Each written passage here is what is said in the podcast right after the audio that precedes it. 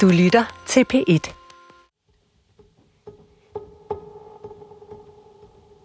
Øh, jamen, det føles som at øh, leve i et mørke.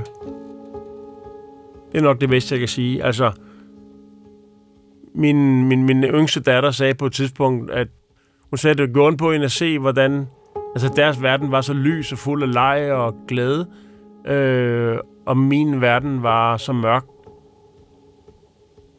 Det her er kok og iværksætter Claus Meier, der fortæller om dengang depressionen føltes aller værst. Han er en af de fem vidt forskellige mænd, jeg taler med i denne her serie. Ambitiøse og succesfulde karrieremænd, der på vej mod toppen rammer bunden og får stress, angst, depression. Abdel Aziz Mahmoud, klar med God Aften Live. Jeg hedder Abdel Aziz Mahmoud. Du kender mig måske som journalist og som tv-vært, hvor jeg meget gerne vil virke skarp og tjekket. Miljøminister Lea Wermelin, god aften og velkommen. Jeg fremstår måske også ovenpå og overskudsagtig på sociale medier. Jeg har i hvert fald i overvis glædeligt delt ud af mit eget liv. Det vælter ind med reaktioner på min mobil og på de sociale medier. Men der er noget ved mig, som du ikke kan se på tv. Noget, der ikke kan mærkes på Instagram. Noget, som jeg synes er rigtig svært at tale om.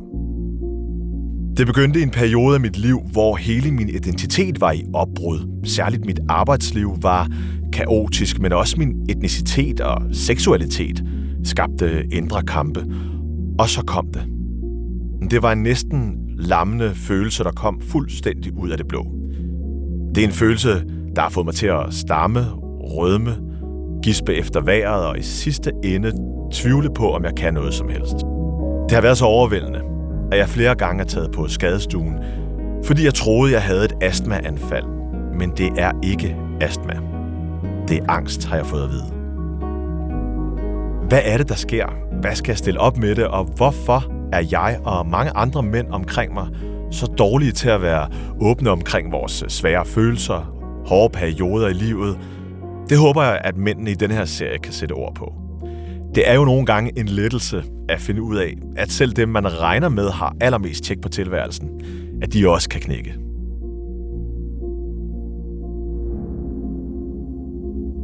I dag har jeg kokken Claus Meier i studiet.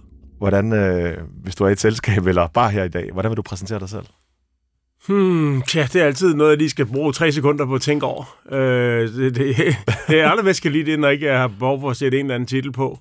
Claus Meier ligner i mine øjne en vaskeægte succes og lidt af et supermenneske, når jeg ser på alle de virksomheder, restauranter, delis, bagerier osv., som han har stået bag gennem flere årtier. Alligevel så kom Claus Meier så langt ud, at han kun kunne se mørke omkring sig. For at forstå, hvordan han havnede der, så skal vi helt tilbage til starten, nemlig Claus Meyers barndom. Om helt tilbage, i, da, jeg var, da jeg var helt ung, så tror jeg nok, at det, altså, der, der, der er en dynamik i, at jeg ikke fik øh, altså, nogen særlig anerkendelse fra min far, altså nærmest som i ingen anerkendelse fra min far. Så havde jeg nogle bedsteforældre, som elskede mig og forgudede mig, som desværre døde, da jeg var en 13 år gammel, eller 11 år, og var 13, da den, min bedstemor døde. Og min mor, der blev alkoholik, også forsvandt ud af billedet, da jeg var en 11-12 år. Øh, men så der var masser af kærlighed fra min mor de første år, og fra mine bedsteforældre, mens de levede. Men det, der så tilbage, det var en, en, en, nogle meget, meget ensomme år som teenager, uden kærlighed omkring mig, fra jeg var 13-14 til jeg var 18.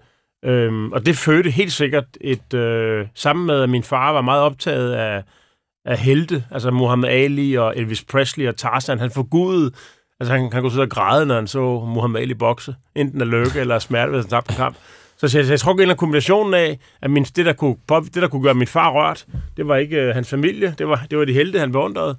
Og så fraværet af en følelse af anerkendelse gjorde nok, at jeg, at jeg øh, søgte øh, hen imod en, en karriere eller en måde at gå gennem livet på, hvor, hvor jeg var besnæret af muligheden for en gang imellem at kunne øh, foretage sig noget modigt, øh, noget frægt, ja. noget, noget, ja, noget, der måske var en lille smule i momenter havde, havde en snært af noget heldagtigt over sig. Ja. Fordi jeg så håbede, at det ville give anerkendelse. Var den udtalt, den der blev den, altså, var den verbal, den der manglende anerkendelse hos din far? Sagde han det til dig? Øh, jamen, han skælper bare ud hele tiden jo. Altså, han, han, altså, hans største, det virker som om hans største glæde, dengang han boede hjemme, indtil han flyttede, da jeg var, jeg var 13,5 år gammel, det var at hive mig i øret, og så vise mig en fejl, jeg havde begået. Så han... han, øh, han altså ægte hive dig i øret, fysisk? Ja, han, altså han ikke sådan blødt, men, men, men altså han, han, simpelthen hvis jeg sad og læste et blad eller en vis, så, så kom man bagfra, og tog han fat i min øreflip. Og så sagde han, mester. Jeg synes, det var der, så er det jo ikke ment som sådan en... Nej. Det er ikke ment positivt. Nej. Øh, og så trak han mig hen til et eller andet en fejl, jeg havde begået. Hvis min, hvis min sko stod skævt ud i gangen, eller hvis jeg ikke havde lagt en, en, et, et blad sammen, eller hvis jeg glemte at slukke lyset på badeværelset. Øh, så han havde et meget, meget stort behov for at påpege min fejl. Øh, og det kombineret med, at han havde et næsten ikke eksisterende blik for min, min, øh, at de ting, jeg var god til, det var selvfølgelig bare en, en, en giftig cocktail. Igen, jeg havde fantastiske lærere i folkeskolen, som jeg knyttede mig øh, dybt til, og også som måde at kompensere på. Ja, også, allerede, også allerede mens han, altså også i den periode, hvor, hvor min morfar var sammen. Og det samme i, i skakklubben og i badmintonklubben. Så det var ligesom min måde at, at overleve på. Det var bare så at finde nogle andre voksne, som kunne se, hvad jeg kunne og havde bidrag med. Ja. Øh, men når du nu spørger, så, så, så det var... Ja, så det var, det var hans måde ligesom at... Øh, det var den måde, hvorpå jeg oplevede, at der ikke var anerkendelse hos min far. Det var det. Og på en eller anden måde, så selvom at jeg i dag jo næsten ikke tænker... Altså, jeg tænker virkelig ikke særlig meget på min far. Øh, og det er selvfølgelig på sin vis ærgerligt, når man nu har sådan en. Men øh, det, det har jo, det, det, den mulighed er jo, er jo øh, tabt for mange år siden. Øh, men det er lige sjovt at tænke på, når jeg, når jeg, når jeg i virkeligheden fik så meget omsorg fra fremmede mennesker, øh, at jeg alligevel er mærket af fraværet af anerkendelse fra min far. Det, selvfølgelig er du det. Det er jo, det er jo det er helt, virkelig mærkeligt, for jeg, jeg måske ja. fået, der er måske 17 andre voksne, som der har passet på mig. Jamen, det er ikke de rigtige. det, er ikke, det er ikke dem, men det er bare ikke øh, normalt, eller det er ikke det, man, man har set hos ens øh, måske venner. Øh, at det, der er forældrene jo gerne til stede. Altså. Det er sjovt, det er sjovt. Jeg, jeg, faktisk, den dag i dag er jeg ikke, det, at jeg er ikke blevet særlig god til at stille skoene lige. øh, og der er tit, hvor jeg, Fedt, jeg roder derhjemme og sådan noget. Så det på en fandme have lov til. Så det har ikke virket, det der. Det er egentlig vanvittigt, ikke? Det har sgu ikke virket. Nej. Det... Han kæmpede så hårdt for at få mig til at gøre sådan nogle ting. Hæv og, og hæv og hæv i det ja. øre. Ja. Jeg kunne kraftigt ikke øh, finde ud af at få det til at blive anderledes. Øhm, Men hvad var du god til? Øh, jamen, jeg var... Hvad var jeg god til? Øh, jeg var jeg var entreprenant da der, der, der tog en saks, så skar jeg alle tulipanhoveder af min mormors blomster og lavede en butik med tulipanhoveder på vejen. det blev så heller ikke så populært for os inden. Så var jeg god til sport jo. Jeg var god til skak, jeg var god til bordtennis, jeg var god til tennis, jeg var god til badminton. Jeg var nærmest i en periode, der tror jeg, jeg var, jeg var London Falstersmester i fire sportsgrene på én gang. What? Og ja, altså jeg har... Jeg har Hold kæft, mand. Skak, bordtennis, badminton ja. og tennis. Nu er ja. det sådan en lille egen og sådan noget, ikke? men alligevel. Og så var jeg god, jeg var også god i skolen. Øh, jeg, jeg klarede mig godt i skolen. Du wonder kid. Ja, det ved jeg sgu ikke, om var, men... Men, men øh, vidste du godt, at, at det simpelthen ikke passede, det din far sagde? Altså, at du var god til virkelig mange ting? Øh, jeg vidste godt, jeg var god til alle de ting der. Det vidste jeg godt. Øh, men, jeg var, jeg, men, men i bunden af det hele, der var der sådan en, en snært af, af usikkerhed alligevel, en form for utryghed. Ja. Så, det, så det, blev, det var så vigtigt for mig, at Altså, jeg kan huske, at jeg var virkelig dårlig til at tabe. Jeg kunne virkelig ikke særlig godt lide at tabe, fordi øh, så følte jeg ligesom, at jeg ikke rigtig havde noget at komme hjem til. Ja. Hvis jeg gik hjem med, med nederlag i en turnering eller en kamp, ikke? så gjorde det et stort indtryk på mig, fordi jeg så følte, der var blevet meget mørkt. Og når jeg så vandt, så, så var det som om, at jeg ligesom kunne, kunne svæve øh, eller, eller fortrænge det andet, fordi jeg havde den der sejr at lune mig ved. Hvad tror du, du kan have fået med ved, at din far ikke gav dig den der trygheds... Øh følelse, som jeg havde, altså at det var okay, man ikke var god. Jamen, ja, det er sjovt, det er sjovt. Jeg har faktisk nemmere ved at huske, jeg har faktisk nemmere ved at tænke over de gode ting, det ja. på en eller anden paradoxal måde har, har givet mig. Ikke? Ja. Øh, altså, det er lige så okay, det er så med negativt, så jeg tror, det har jo givet sådan en, en, en, en grundlæggende øh, tvivl på sit eget værd, ikke? Og det synes jeg faktisk, at det har jeg lykkes med at vende til en styrke. Selvom det også i perioder har, jeg som sagt har stået, har stået vejen for, at jeg gjorde nogle ting på en særlig måde. Øhm, øh, så det er ligesom et tvækket svær, ikke? Ja. Men sammen så noget, der bedst kan lide mig selv i dag, det er, at jeg altid tvivler, øh, og lytter en ekstra gang, og taler med andre, og, øh, og noget andet, det har givet med mig, det er jo den følelse, at, øh, og det synes jeg, det er mere uddelt, øh, altså noget, jeg er udelt taknemmelig for, det er, at det har givet mig den følelse, at man ikke kan tage kærlighed for givet. Altså de mennesker, der elskede mig, de blev alkoholikere eller døde. Øhm, så så, så jeg, jeg lærte ligesom, at man skulle arbejde for kærligheden. Altså man skulle gøre sig fortjent til den. Øh, så, så altså jeg har også mødt masser af mennesker, der har haft god opvækst, som du har, som er, som er formøder verden fuld af tillid og kærlighed. Øh, I mit tilfælde, så, så, så er jeg gået ind i stort set alle relationer i mit liv med en følelse, at jeg skulle gøre mig umage, for at der ligesom blev, at, at jeg erobrede lidt mere kærlighed i verden, end, altså jeg har altid været bange for, at der ikke var kærlighed nok. Øh, så altså, jeg, så jeg har gået alt, hvad jeg kunne, for der kom masser af kærlighed mod mig. Det, at du jo oplever din mor fra at være give dig kærlighed til, øh, til at vende og til at blive en, øh, en alkoholisk mor. Hvad gør, hvad gør det ved dig? Det var jeg da ked af. Øhm, Hvordan? Men jeg fik aldrig talt, jeg fik aldrig rigtig sagt det til hende. Så jeg, hvorfor, og det, ja. det kan jeg jo egentlig godt bebrejde mig selv i dag, at, øh, at det er utroligt, at jeg ikke formåede at, at i talsætte det. Jeg tror måske, eller prøvede jeg måske lidt. Men hun endte jo i fængsel en gang. Vi kørte jo vi, vi kørte galt. Hun, hun kørte med en kanon promille, tror jeg, 3,6 eller sådan noget.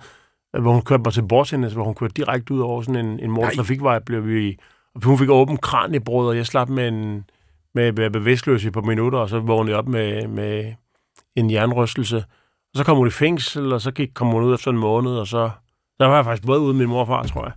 Øhm, men min mormor levede måske stadigvæk dengang. Altså, det var sgu noget råd, ikke? Øhm, Ej, det, må, så, det må man sige, Claus. Det, altså, det må man sige, det er jeg kan, simpelthen ikke huske, jeg kan simpelthen ikke huske, måske fordi det kom gradvist. Øh, jeg tror måske, jeg prøvede at fortrænge det. Altså, jeg, på den ene side vidste jeg godt, at der stod en, snaps, en, en, en, flaske snaps. Øh, og på den anden side håbede jeg hver eneste dag, at jeg ville komme hjem til en mor, der ikke havde drukket af den. Øh, og ja. hver dag blev jeg skuffet, fordi hun bare havde drukket en halv flaske. Ikke? Ja. Jeg tror måske hele tiden, jeg håbede, at det var, at det var, at det var en illusion, at det var øh, noget, jeg bildte mig selv ind. Øh, og når jeg så så hun var fuld igen, jamen så, så vendte jeg ryggen til det. Det gjorde ikke noget ved dit sind? Altså, tror du, du blev mere voksen af det, hurtigere voksen af at, at have den slags forældre? Helt sikkert. Altså, jeg var jo nødt til i en... Altså, mens jeg var en, en ganske ung teenager, der var jeg ligesom nødt til at øh, knytte mig til fremmede. Og så, så det, det, det, det var helt klart en overlevelsesmekanisme. Og det var både kammeraters øh, forældre og, mm, og hvad det hedder, som sagt lærer i, og, og, og træner i klubber og sådan noget. Og det, der er så fint ved at, at øh, have sådan en opvækst i et lille samfund, det er, at folk ved jo godt, hvad der foregår. Altså, det, når jeg ser tilbage på det, så, så blev jeg jo mødt med en enorm empati og ekstra tålmodighed fra, fra de der voksne mennesker omkring mig, øhm, som jeg jo kunne altså, læne mig ind i. Ikke? Så, og, så, så, så det er jo dybt taknemmelig for i dag, at jeg ikke er vokset op i et eller andet lorte samfund, altså men, men en fin lille by, som vi på Lolland, øh, med 900 indbyggere, ikke? Jeg har forud for det her øh, virkelig tænkt over, når vi nu skulle blandt andet også tale om det her med, hvad gør ens barndom til, øh, ved, ved øh, hvad sætter sig i en, hvad, hvad bliver vækket, når man så bliver voksen og står måske i en krise. Og så har jeg tænkt sådan, kan jeg vide, hvad jeg har til fælles med, med Claus Meier. Han kommer fra den her, i hvert fald udefra set, øh, destruktiv eller sådan u, måske sund familie. Jeg kommer med noget, der ligner en kernefamilie far og mor, der stadig er sammen, fire børn og sådan noget. Hvor er du vokset op henne? På Fyn, Middelfart. Mm. Øh, men kommer jo også, det glemmer jeg bare nogle gange, fra en flygtningefamilie. Altså, vi er flygtninge. Jeg er flygtning. Første generations. Og der er, er, nogle... du, er, du, er du flygtet? Ja, sammen med mine forældre øh, fra, øh, fra Libanon, og, øh, og, og deres forældre flygtede fra, fra, fra øh, Palæstina. Jeg er født i Abu Dhabi. Det er en lidt længere historie, men den der første tid, den der tid i skolen, jeg kan godt mærke, at øh, det virker noget i mig, det her med, at du var voksen øh, før tid måske. Altså, der er nogle ting i hvert fald, man skal tage sig af, eller man, er, man bliver måske mere bevidst øh, om nogle ting. Altså, der var alt det her for os. Alt det, der var, gjorde mine forældre anderledes, var meget mere tydelige. Det var markører, som øh, den måde, vi så ud på, det tøj, vi gik med, og selvfølgelig den måde, vi lød på, når vi talte vores sang. Der var en gang øh, i skolen, hvor der var sådan en, en grillaften, man skulle tage mad med. Og så tog vi en gryderet med. Og det var simpelthen så pinligt, da jeg mødte op der, og ikke rigtig har forstået... Det var både med børn og forældre? Ja, lige præcis en aften der. Altså, vi har taget en gryderet med. Altså, jeg er sikker på, at du i dag godt kan fortælle mig, hvordan man griller ris, Claus, men dengang, det var altså ikke andet end, end, end pølser og, øh, og kyllingevinger. Var der ikke nogen, der synes, det var spændende at skulle spise retten? Nej, det var der bare ikke, Claus. Det var der bare ikke. Altså, det, var, det, det, det havde der sikkert igen været i dag, eller havde jeg vokset op på Vesterbro, eller du ved. Men øh, det var, der var ikke nogen, øh, der kom og satte sig ved siden af os, for eksempel. Altså, øh, der var ikke nogen, der var nysgerrige på det der. Men jeg kan så huske, apropos det her med at gå og være en slags tredje forældre selv, så at der så kommer en lærer hen, og godt kan se det der, godt kan forudse, det her det er et ærgerligt øjeblik, vildest talt, øh, som kan sætte sig i en, hvis ens forældre igen og igen skuffer en, uanset øh, hvordan. Hvor gammel var du? Jamen, der har jeg været en 11 år eller sådan noget, ikke? tror jeg. 10 måske. Og så, øh, og så sørger han faktisk for, vores lærer, at der kommer, at vi sådan bliver rykket lidt rundt, så vi ender med at sidde sammen med nogen, så vi ikke sidder for os selv. Jeg kan ikke huske, hvordan, men, men det er i hvert fald takket være ham. Og, og siden der har der virkelig været så mange, som ikke var mine forældre, der tog sig af nogle ting, som mine forældre aldrig ville kunne. Altså, de kendte jo ikke koderne i, i samfundet. Kendte jo ikke sproget, traditionerne. Der har, der har virkelig været et, et vigtigt, vigtigt...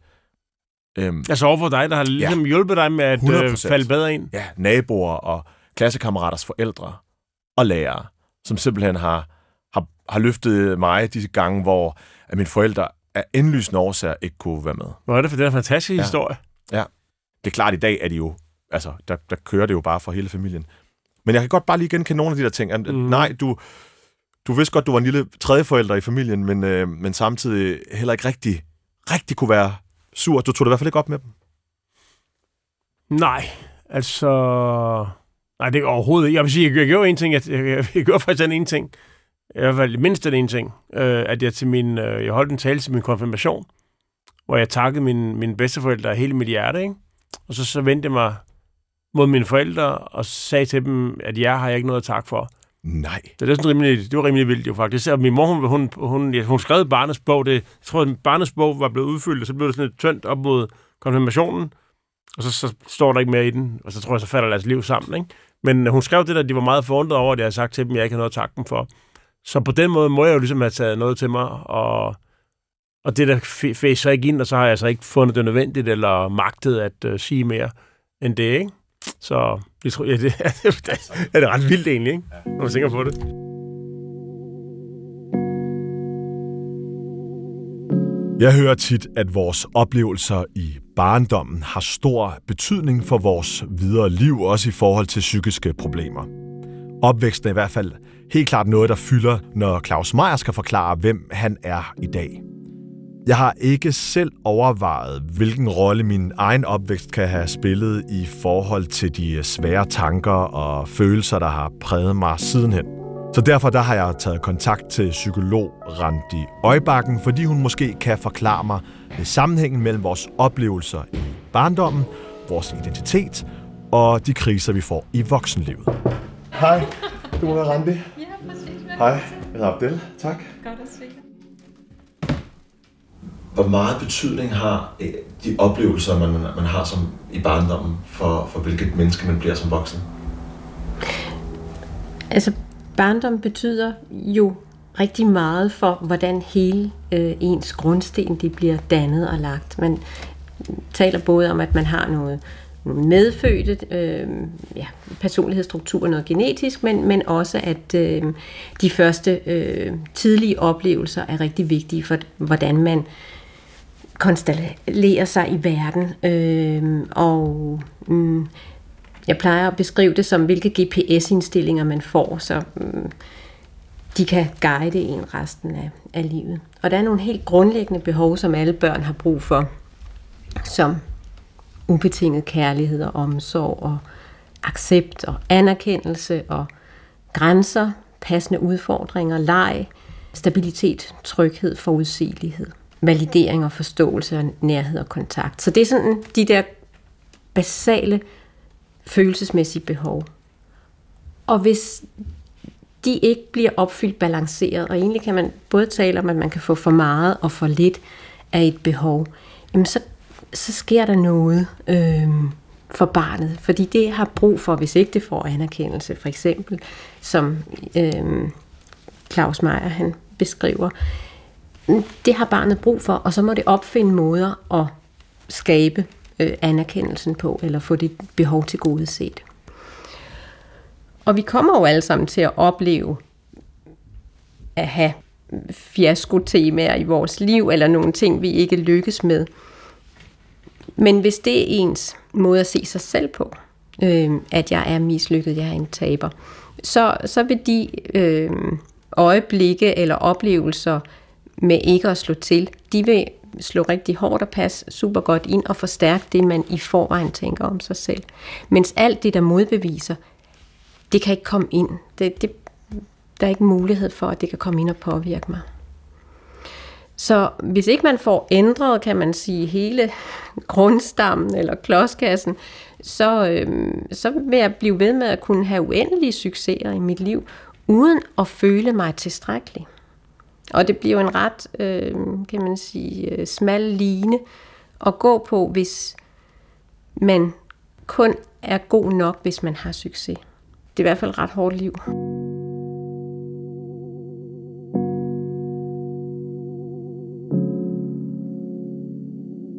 Efter de svære teenageår i Nykøbing Falster tager Claus Meier som 19-årig til Frankrig, hvor han opdager glæden ved god mad. Derfra tager det fart. Først bliver han kendt som ung, forfriskende tv-kok, så bliver han en af drivkræfterne bag bevægelsen Det Nye Nordiske Køkken, og er med til at grundlægge den verdenskendte Michelin-restaurant Noma. Og så op igennem nullerne bliver han et brand i sig selv med blandt andet virksomhederne Meyers Deli og Meyers Bageri. Ambitionerne stiger for hver succes, så han begynder at kigge mod udlandet. I 2015 flytter Claus Meyer så til New York med sin familie for at åbne den nordiske restaurant Agern. Restauranten skal ligge på den store hovedbanegård Grand Central Station midt på Manhattan, som man skal drive i samarbejde med en partner – det er den store amerikanske drøm, der venter, men allerede fra første åbningsdag melder problemerne sig.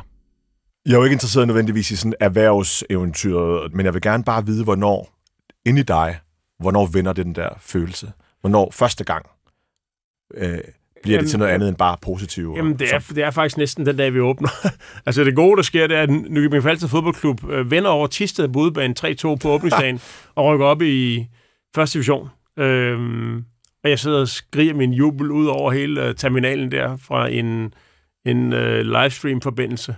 Øhm, men, men, men da jeg så ligger computeren bag mig, så kan jeg allerede se, at der er et eller andet ved adfærden hos de mennesker, der ligesom er på vej, du ved, videre til nogle forsteder eller ud i byen, og så det, vi står der med, som er lidt fremmedartet i forhold til det, som man forventer at købe, når man går forbi og har pisse travlt med sin avis og mobiltelefon i hånden. Så jeg kunne mærke allerede der, at, øh, at vores operation, så øh, altså antallet af folk ved på arbejde, og afstanden mellem bordene, og antallet af sædepladser, og så det, det hele så en lille smule øhm, en lille smule øh, forkert kalibreret ud. Øh, og jeg vidste bare, hvor, hvor, hvor kompliceret det ville være at justere på nogle af tingene, fordi det var, altså man skulle have tre måneders godkendelse fra landlord, altså staten New York, og, og, og fredningsmyndighederne skulle bruge seks måneder. Så man, det var sådan meget øh, ufatteligt uagilt. Øh, noget det ville og så, så, men, men og så, det læser så på toppen af, at jeg, at jeg vidste, at øh,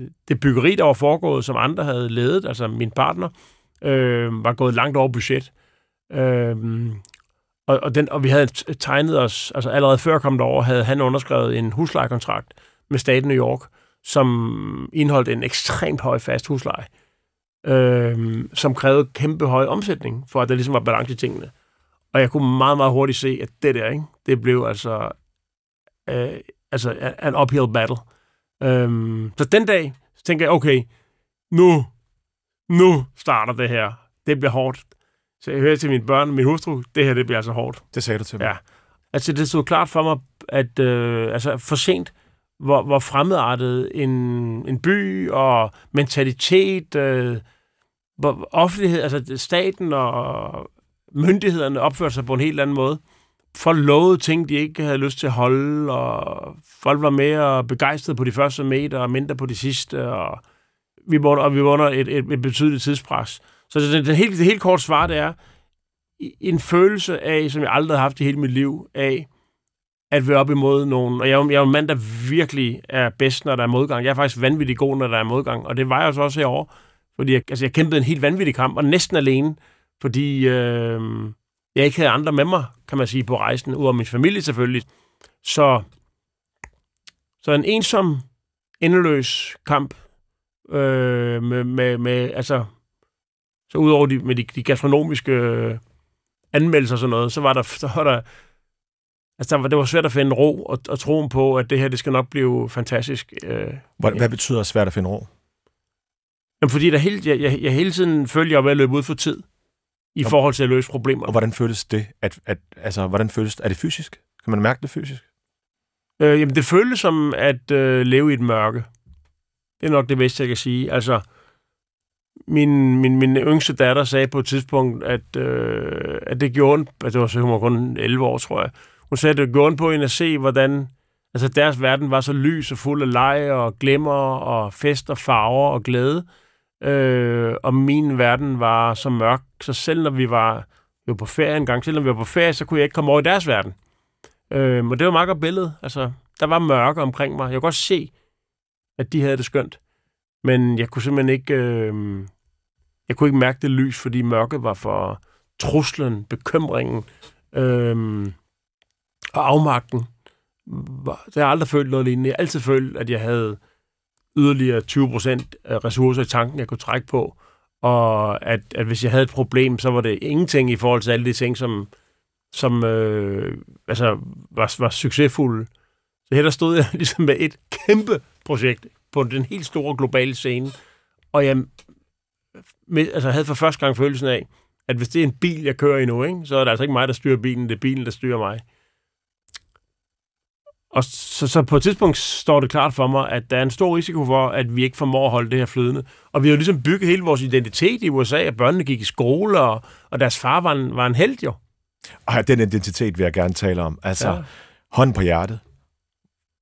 Skænkede du det nogle tanker, hvordan det måtte så ud udefra? Det her New York-eventyr, de her gode overskrifter. 100 procent.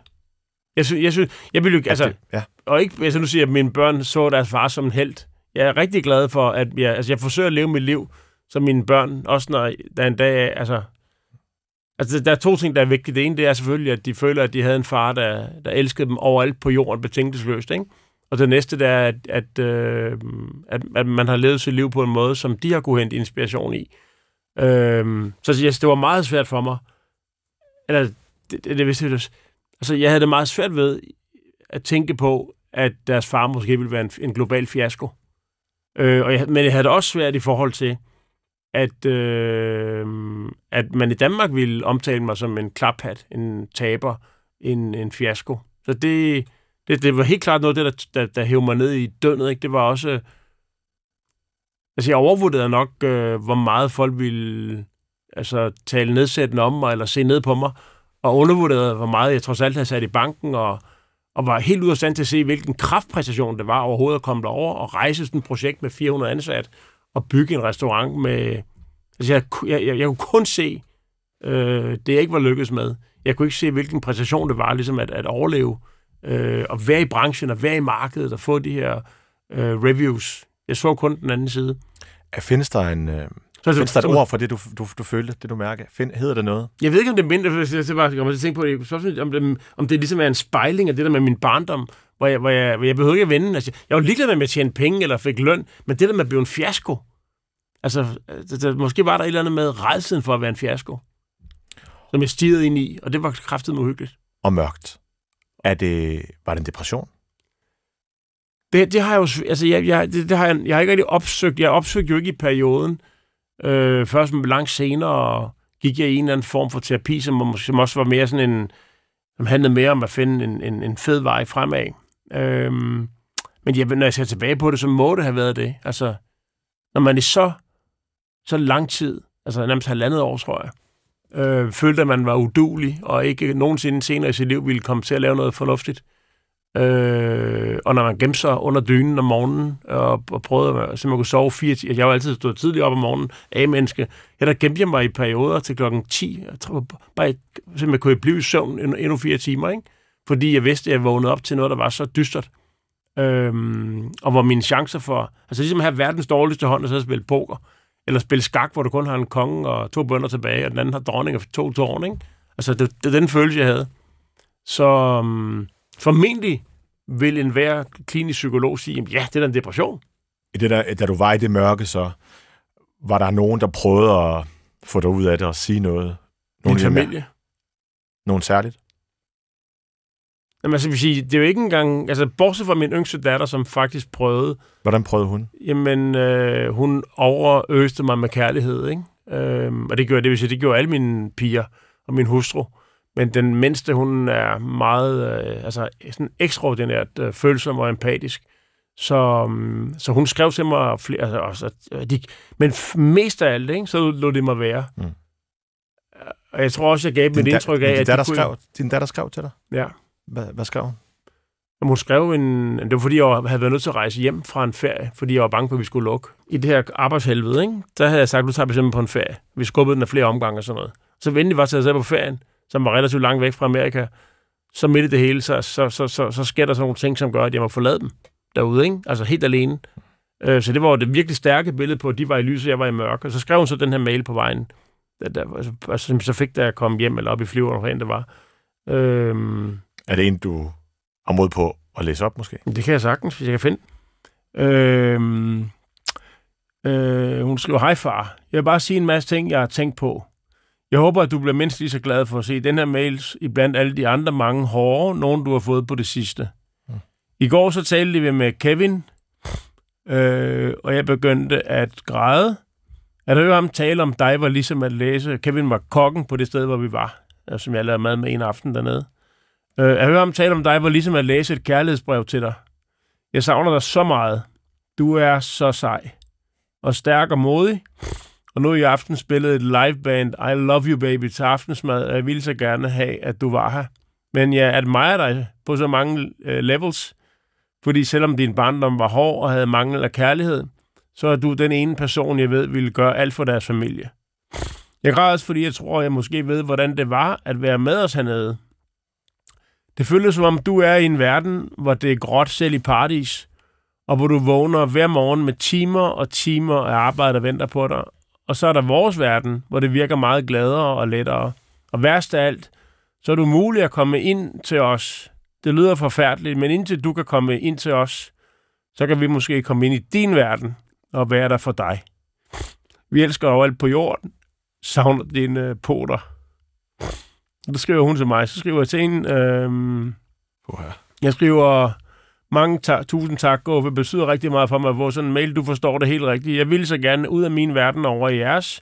Jeg kæmper for at finde nøglerne. Jeg har verdens dejligste familie. Jeg er så lykkelig for, at jeg har gjort mig fortjent til at have jer. Jeg vil så gerne kunne være sammen med jer alle sammen. Ja. ja øh, åh, det var simpelthen så rørende, det brev der. Nu må jeg undskylde. Mm, det er fedt, du kan mærke det også. Ja. Hun er så fuld af kærlighed, og, og så, så kan jeg også mærke, den, jeg kan, der kan jeg jo mærke, Altså, der, den bliver ligesom mindet om. Ellers så har jeg ligesom, jeg er jo virkelig god til at fortrænge ting.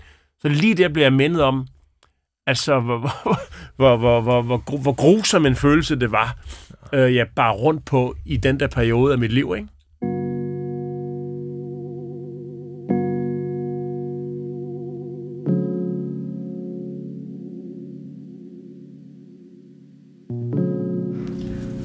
Ikke... Det er det her det er virkelig det evige spørgsmål, jeg i hvert fald har, i hvert fald om mig selv. Sådan, er det ikke forudsætningen for, at han har fået succes, at han har den tilgang til øh, sejre og, og, øh, og det modsatte? øhm, altså, fordi han er sådan, så det vil sige, at han ikke kunne have fået den succes, som så også dræber ham, når han ikke har den. Det, det er rigtig godt at stille sig selv det spørgsmål, at jamen, ville Claus Meier overhovedet kunne være nået dertil, hvis ikke han netop var sådan i verden, altså havde den stræbsomhed og netop søgte efter anerkendelse og succes. Og det tror jeg, du har, at, at det er helt rigtigt, øhm, at, at det er jo netop drivet. Øhm, så, så, så der har jeg brug for at bevise mig selv, eller der bliver min strategi at overkompensere. Det som jeg i min stol plejer at sige, det er, at, øhm, at det, som jeg kunne ønske for folk, det var, at der var en frivillighed i det. at der var en handlefrihed. Sådan så man øh, så det ikke var hele mig, der var på spil hver gang, jeg satte et skib i søen. Øh, men at jeg havde mulighed for øh, at sætte et skib i søen og øh, kunne fejre, når det kom i land eller i hus, og øh, alt var godt, men, men også kunne tage de skibe, der synker undervejs, tage, tage dem med og, og lære af dem, uden at det skal underminere mig fuldstændig. Claus Meyers New York-eventyr var ikke længe. Restauranten får en Michelin-stjerne og flot omtale, men den taber millioner af kroner og lukker efter knap et år. Familien vender hjem til Danmark, og Claus' dybe depression følger med. Når man tænker på brevet fra hans datter og familiens opbakning i det hele taget, så kunne man godt tro, at det er dem, der har fået ham ud af mørket. Men faktisk holder familien ham kun fra at synke endnu dybere ned. Det definerende og allermest afgørende for, at Claus Meier får det bedre, er faktisk mødet med en næsten fremmed mand. Kokken Henrik Boserup. Altså, Henrik havde, Henrik havde aldrig rigtig kendt hinanden. Vi har jo ligesom vokset op i den samme periode, og været tv-kokke begge to, og jeg, jeg, var jo jeg var sådan lidt blød, øh, romantisk øh, bunderøv fra provinsen. Henrik var i virkeligheden også fra provinsen, men han var sådan mere den hårde, øh, professionelle topkok. Og så var han også sådan lidt, ja, lidt no mere by, bullshit. Altså. Ja, det var mere byagtig og mm. hårdere. Øhm, så jeg har altid følt, at han ikke kunne lide mig, øh, og måske synes jeg var latterlig. Og, og, og jeg havde måske også selv følt, at han var for meget på sin måde.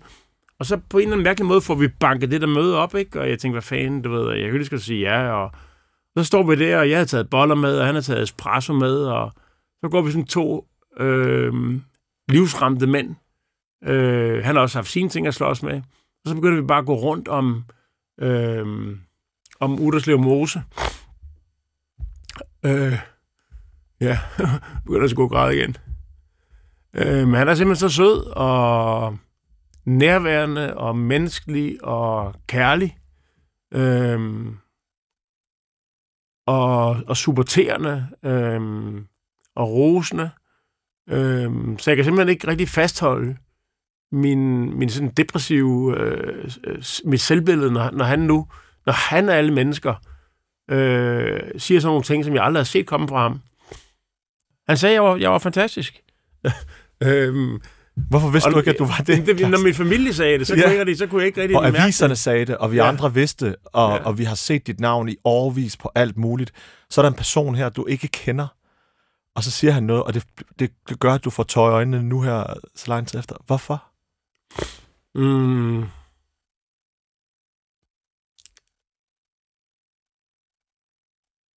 Det, altså, ja, det var måske også, altså, det var også et emotionelt øjeblik, ikke? Hvis han har siddet og sagt inde på Café Victor. Øhm, altså, jeg tror også, vi har valgt et tidspunkt. Jeg har også selv været med til at vælge, at, vi, at det der med at mødes med en mand, man ikke kender. Det er sårbart. Klokken kvart over seks om morgenen. Jeg har brød med, du har kaffe med. Der var ligesom lagt i kakkeloven til, til en skæbnesvanger samtale. Så jeg havde, en, jeg havde faktisk en fornemmelse af, at det godt kunne blive... Jeg var også lidt anstrengende. Og jeg var så kejlet, og du ved, hej Henrik, og altså, det var også lidt koldt lige på de første meter, men så blev det hurtigt godt og varmt og trygt.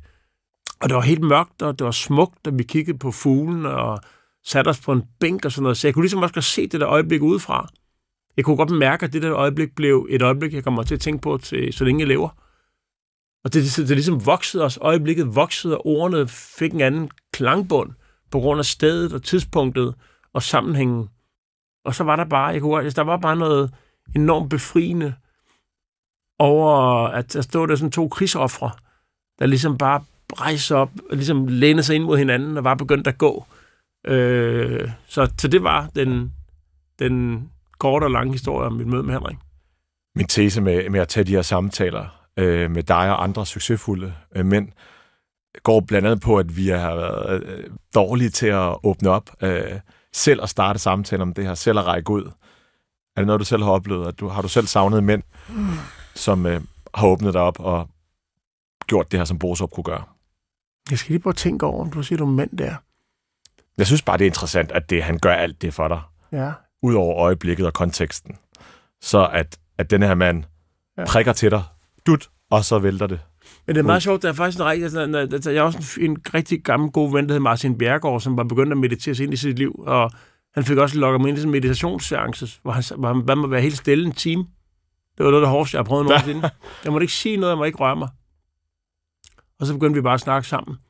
Så faktisk var der en række mænd, som virkelig, og, og der var også en, en, en ham, den, altså Erik Algren, som havde en sådan lidt øh, psykolog-terapeutisk rolle på et tidspunkt også i, i den her genopstandelse, som man skal kalde det for. Øhm, så det er sjovt, du siger mænd, for det var faktisk mænd. Så det kan godt være, der ligger... Jeg, jeg er altså ikke klog nok til at kunne sige, om, om der er noget, noget, noget væsentligt i det. Men jeg kan bare konstatere, at øh, det var mænd, som, som øh, kom mig i møde. Så er din pointe, at, at, øh, at vi tager imod det på en anden måde, når det ikke er en kvinde, som man forventer? Jeg tror, jeg tror bare, jeg tror dels, at kvinder er bedre til simpelthen at tage de her statuser ved hinanden, ligesom i supermarkedet en gang om året, laver en status. Hvordan går det? Er der plus eller minus? Er der svend eller ej? Så tror jeg, at kvinder i alle mulige forskellige fora Hvorfor, hvorfor opsøger jeg sådan en lang række? Der, der, der var nok fem eller seks mænd, der ja. også Tage Nielsen, en anden gammel altså, arbejdskammerat, som... Mm som også kunne se, hvor, hvor, hvor dårligt jeg havde det. Mm. Øh, Men du har da manglet, der er i hvert fald en mand, du, hvis anerkendelse og øh, indsigt i dig, og velvære, og alt det der andet. Kærlighed, der har manglet. Den er jo tydelig, den her. Altså til forbandom, tænker du? Ja, Claus. Jamen, men er det, er det derfor, jeg søger mænd, tror du? Og, og, og ligesom søger, altså jeg har rakt ud til en række mænd, betydningsfulde mænd i mit liv, som, som har haft den der... Det kan godt være, det kan godt jeg har jo generelt gennem mit liv haft mange faderskikkelser. Øh, har du det? Ja, altså folk, jeg har betragtet som ja. enten storebrødre, eller hvor jeg ligesom har med det samme... Øh, altså Henrik blev jo også en far for mig i et øjeblik der. Jamen se nu, Claus. Den giver dig sig selv. Du, du skal aflyse din psykologteam næste gang, fordi den er der helt direkte ind til, til bogen, den her. Så jeg er meget nemt ved at falde ind i sådan en søn-far-rolle overfor andre. Det kan også sagtens være far for, for, for nogen, der ligesom... Men, men jeg har meget nemt ved at falde i den der søn-far-rolle. Og, og på den måde gør mig modtagelig over for en form for fædrende kærlighed, når den byder sig til. Du har været i en depression, noget der minder om det i hvert fald, og nu er du ude af det på den anden side, og kan både reflektere og også være, kan jeg mærke på dig, altså lettet og taknemmelig over, at du er, hvor du er i dag. Super lettet. Ja, super. Ja, jeg kan Men, og, og, næsten taknemmelig for, at jeg fik lov til at prøve i mit liv, og det kan være, at det kommer igen, altså at få noget, der var virkelig hårdt i hovedet. Ikke? Det er nemlig det. Det er jeg meget, meget nysgerrig på. Er det godt for os, at vi har ramt bunden, og Gør vi det igen? Eller har vi lært noget af det, eller bygger vi videre på det? Altså, så bortset fra, det var forfærdeligt, stod på, så, mm, så, så, så er jeg ikke i tvivl om, at jeg er blevet et dejligere menneske, en, en bedre ægtemand, øh, en sjovere samarbejdspartner. Øh, og ind i mig selv, med mig selv, der er jeg blevet et, et, mere et mere, altså et, ja, det er ikke fordi, altså jeg er jo et endnu mere taknemmeligt menneske, som sætter pris på de mindste ting i livet mm. i dag. Det har jeg altid gjort i nogen grad, men i dag mere end nogensinde, så kan jeg glæde sig over bitte, bitte, bitte små ting. Små, bitte succeser i bitte små samarbejder. Øhm, så det har jeg også lært. Jamen, det er jo næsten en kliché, ikke? Altså, Kom bare med den. Hvis du kommer, hvis du, øh, det er ikke, øh, hvad fanden man siger, det er ikke, om du, om du, om du taber en kamp eller ej. Det er den måde, du ligesom bearbejder den på, ikke? som afgør, hvad det er for liv, du kommer til at leve. Ja. Det er måden, du rejser dig på. Så jeg, så jeg også, altså, jeg kan også, jeg har altid været hård ved mig selv, men, men, men jeg kan faktisk godt øh, give mig selv et klap på skulderen over. Jeg er faktisk stolt over, at jeg har formået at lave det her comeback. Ikke? Det skal du virkelig også være. Og, øh, og jeg plejer, hver gang, jeg, uanset hvilket program man laver, så siger vi sådan nogen som mig, journalister, tak fordi du kom. Men det her det er et ægte tak fra bunden af mit hjerte og mit sind, helt ind fra mine knogler. Det er simpelthen, øh, det er simpelthen så fint, at du gider, nu hvor du har, har rejst dig op. Jeg håber, jeg håber, jeg, jeg, tænker, jeg har jo noget at tale om. Så jeg håber, jeg håber, at der er nogen, der ligesom kan, kan hente noget næring i, i den her historie. Ja. Hvis de sætter leder ligge lige nu måske, at, at det, det bliver bedre, men du kommer også til at kunne bruge det her. Tak skal du have, Claus. Tak selv. Tak for det, jeg måtte være med. Hold kæft, det var godt. Jeg er helt jo... Øh, dine tårer smitter. Jeg, jeg kan godt genkende og spejle mig i rigtig mange af Claus' værdier og åbenbaringer. Altså, det her behov for anerkendelse fra nogle bestemte mennesker, den her drivkraft og ambition, som måske til tider er urealistisk eller ude af mine hænder. Sådan nogle ting. Men jeg har egentlig ikke før den her samtale tænkt over, om mine egne angstanfald måske kan dateres tilbage til noget, der skete i min barndom. Jeg har ofte troet, at det var en aktuel krise, en situation nu og her, øh, der gjorde, at jeg havde det, som jeg havde det. Men det giver da mening, at nogle af mine byggesten blev lagt i de her tidligere år, og at de byggesten er sværere at rykke ved. Jeg tror ikke, det bliver sidste gang, jeg kigger tilbage i den her serie. Det her var det første ud af fem programmer om mænd, der knækker. I næste afsnit fortæller politikeren Morten Messerschmidt om sin store nedtur. Iben Foss har tilrettelagt. Redaktør er Rone Spar Gertsen. Jeg hedder Abdelaziz Mahmoud. Tak fordi du lyttede med.